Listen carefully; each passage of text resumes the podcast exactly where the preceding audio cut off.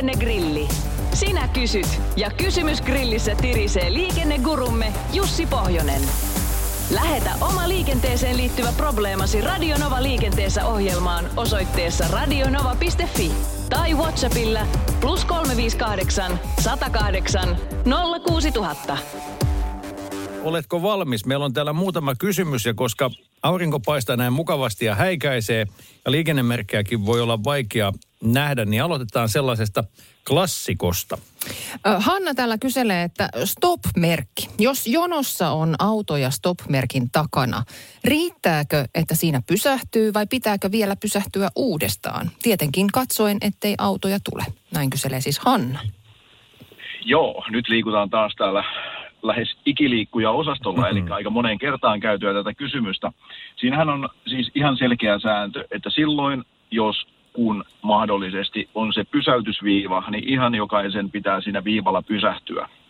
Sitten jos ei taas pysäytysviivaa ole, niin sitten pitää pysäyttää sellaiseen paikkaan, mistä on esteetön näkyvyys sinne risteävälle tielle. Ja sitten se jää siihen legendaarisen tulkintakysymyksen varaan, että jos sä pysähdyt sen edessä olevan auton takana, niin onko siitäkin ihan yhtä hyvä näkyväisyys sinne risteävälle tielle ja onko se ennen kaikkea riittävä näkyväisyys sinne risteävälle tielle, että voidaanko tämä hyväksyä, mutta tota, itse kyllä melkein aina, vaikka ei nyt se merkki sinällään merkin kohdalle pelkästään velvoita pysähtymään, niin kyllä itse se pysähdyksen melkein aina siinä kuitenkin teen, koska se auton mittakin yllättävän paljon saattaa vaikuttaa siihen asiaan ja näkyvyyteen.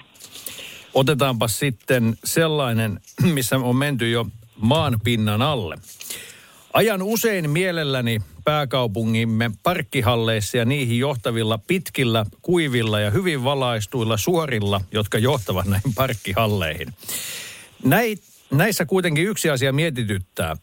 Näihin yksityisiin halleihin ja niille johtaville rampeille on usein laitettu liikennemerkkejä, kuten nopeusrajoituskilpiä, esimerkiksi kymmenen kilometriä tunnissa. Ihan oikeastiko tällaisia pitää noudattaa vai ovatko ne suosituksia, kysyy nimimerkki Allelujaa.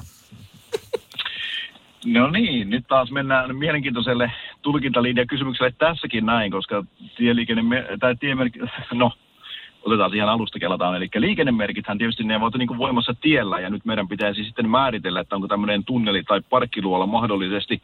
Onko se tiealuetta, missä niin kuin noudatetaan näitä, mutta toisaalta taas vakiintunut käytäntö esimerkiksi pysäköintialueella on, on siinä vai, äh, mielessä vahva, että tämmöiset niin kuin normaalit liikennesäännöt, kuten esimerkiksi väistämissäännöt ja kaikki muut siellä pätevät. Eli, eli siinä mielessä kyllä niin kuin varmasti tämä nopeusrajoitusmerkkikin ihan tavallaan alueen haltijan asettamana on siinä mielessä pätevää, että sitä niin kuin noudattaa pitää ja ainakin siinä vaiheessa, jos joku käpy käy ja vahinko sattuu, niin voidaan vaikkapa tällä perusteella puuttua, mutta sitten tietysti se, että kuka sitä merkkiä ja liikennettä siellä valvoo, niin se onkin kokonaan eri juttu.